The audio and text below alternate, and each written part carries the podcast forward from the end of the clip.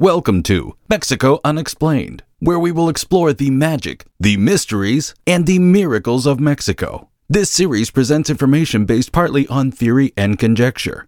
The podcaster's purpose is to suggest some possible explanation, but not necessarily the only ones to the subjects we will examine. Here is your host, Robert Bitto.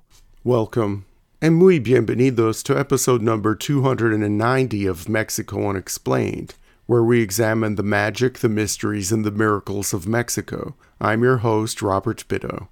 Here are the words of the award winning Mexican author and linguist Eduardo Montaner Anguiano, who was born and raised in the town of Chipilo in the Mexican state of Puebla. Quote, Chipilo preserves the features, culture, and dialect of the Italian origin. For linguists, Chipilo is a treasure the rare case of a town that is transported to another country and that keeps its language and customs almost intact as they were in the 19th century. To its Mexican neighbors, Chipilo is a strange place of sturdy, blond, red haired, and unusually thrifty and prosperous peasants. In the streets, there are no children playing cascaritas nor police officers. There are no pints or election banners, no trash, and no grocery stores on every corner. There is a Salesian convent, three schools, the Casa de Italia, a library, the presidency, a sausage, cold meat, and cheese shop, and a couple of cafes. There are two banks, a fleet of relatively new cars, concrete paved streets, and stables and carpentry in the backyard of each house. While many of the Mexican neighbors lack modern services, all of the Chipileños have houses with water, drainage, electricity, and education. While some of what Anguiano wrote was the boasting of a native son of Chipilo, the town is indeed interesting and unique in Mexico. Located some 12 miles west of the city of Puebla, the capital of the Mexican state of the same name has grown out to meet this town, and some would consider Chipilo a suburb of the capital city. This was not always the case, and Chipilo's relative isolation up until the late 20th century was responsible for the preservation of its distinct culture and language. So, how did this Italian colony in the center of Mexico come to be? Chipilo was not the first Italian colony in Mexico. Right after independence, the new nation of Mexico talked about bringing in European colonists, specifically Italians, to settle the isthmus of Tehuantepec and also the far flung province of Texas. Italians were Catholic and considered industrious, and the similarities between Spanish and the languages spoken in the Italian peninsula were also a plus. In 1857, Mexican President Ignacio Comonfort issued a reglamento, or land grant, for a small colony of Italians to be established on the banks of the Tecolutla River in the state of Veracruz. The colonists were to come from the city of Genoa, which was then part of the Kingdom of Savoy Sardinia in the years before Italian unification. The consul for the Kingdom of Savoy Sardinia in Mexico, Giovanni Musso, signed the contract along with Luigi Massi, who was to represent the Italian settlers in Mexico. In late 1857, a few dozen families arrived at Veracruz from Genoa and founded the city named Cristo.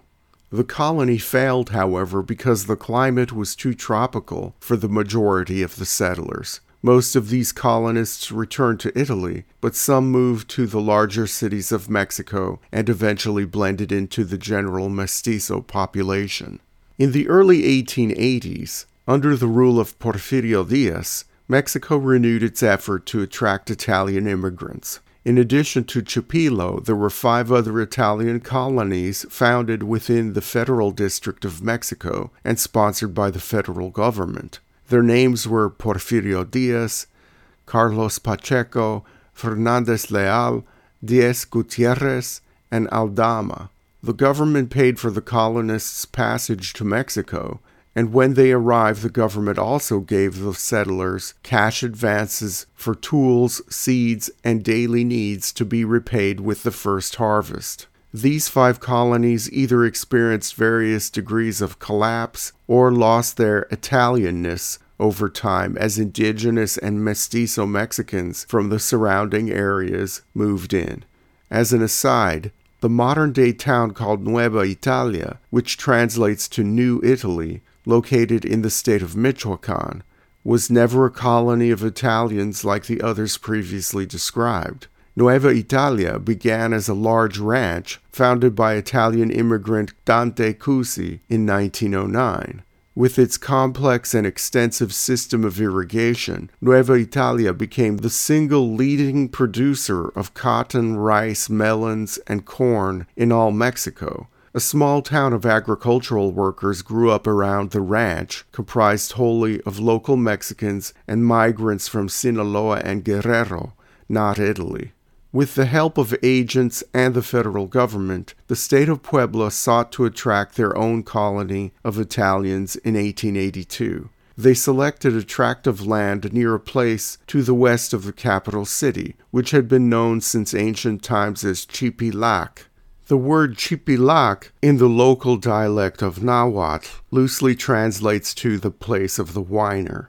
Because the area was so infested with bandits and other assorted outlaws, Chipilac, also called Chipilo, was often referred to as Quita Calzones, which loosely translates to take off your pants. Led by a man named Angelo Zanella, colonists came to Chipilo from Treviso, a comune or municipality north of Venice, on October 6, 1882. In the words of American researcher James Passarelli, quote, the colonists thought they were coming to the El Dorado of their dreams, where all they had to do was turn a spadeful of dirt to get rich crops. Although the Italians were promised cultivatable land, Chipilo was located in a very dry region, and farming was very difficult, if not impossible. Because of this, and due to constant run ins with local Otomi natives, only 40 of the original 100 Italian families remained. Many stayed because they could not pay for their passage back to Italy. A few families migrated to other parts of Mexico. The 40 that stayed in Chipilo made the best of it and turned land not suitable for agriculture into grazing land. By the early 20th century, the town was a dairy powerhouse, supplying over 10,000 liters of milk shipped to Mexico City each day. These colonists were very prolific, if not industrious, with some families having 18 children. By the 1940s, those 40 families had turned into a town of over 3,000 inhabitants. Today, there are over 4,000 people living in Chipilo, with most of them descended from the original Venetian settlers. During the Mexican Revolution, the town of Chipilo remained neutral. There is a story still told by locals that in 1910 a lavish wedding was being held in town, uniting two prominent local families. The celebration was so large that Carranza and Zapatista soldiers and even generals intermingled at the event and even got drunk together without even knowing the company they were keeping. In the final years of the revolution, with most of the fighting passing them by, the people of Chipilo began several improvements to the town. In 1915, an Italian school was founded by Salesian nuns from Turin, Italy, the first school ever opened in Chipilo.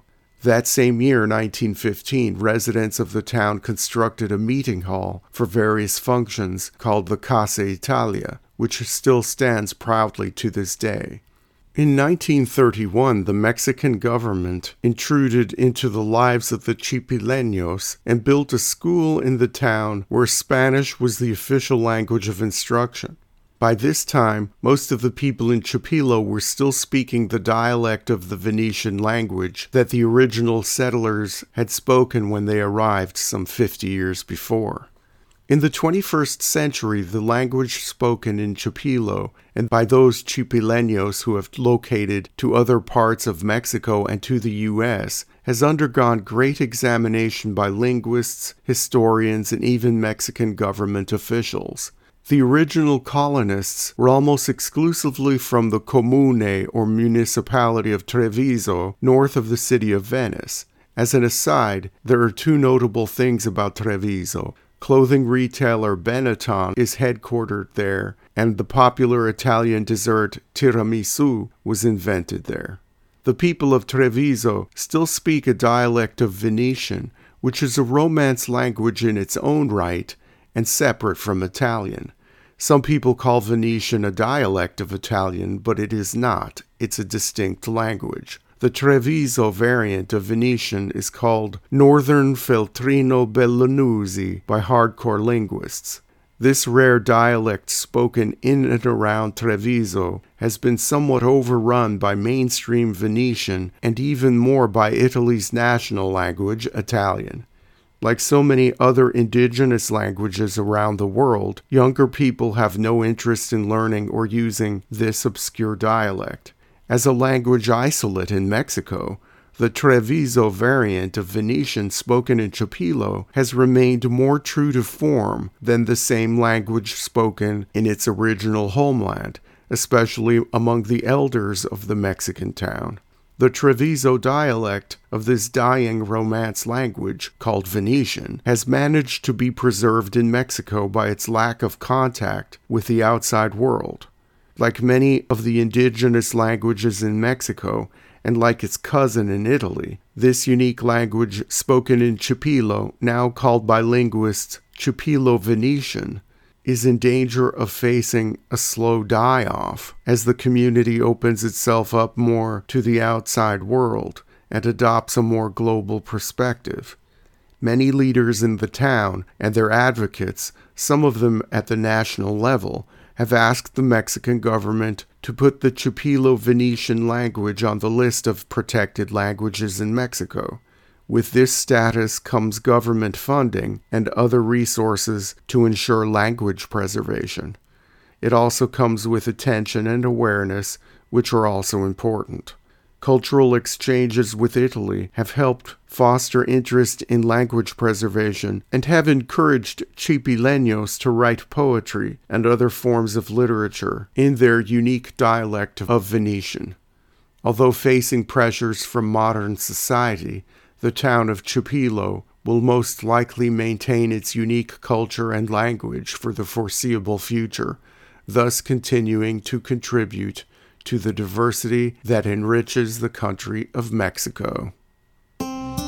Thank you once again for listening to another episode of Mexico Unexplained. Remember to like and subscribe to us on YouTube and follow us on Twitter. Tell your friends by sharing these shows with others. Please go to our website, MexicoUnexplained.com, for references, illustrations, and for free access to transcripts of past shows. Please visit Amazon.com to purchase the books Mexico Unexplained and Mexican Monsters get hard copies of The Magic, the Mysteries, and the Miracles of Mexico. We appreciate your kind attention once again. Until next time, thank you and gracias. Thank you for listening to another episode of Mexico Unexplained with host Robert Bitto. For show summary, relevant links, and commentary, please check out our website at mexicounexplained.com. Like us on Facebook and be a part of the conversation. Adios and hasta la vista.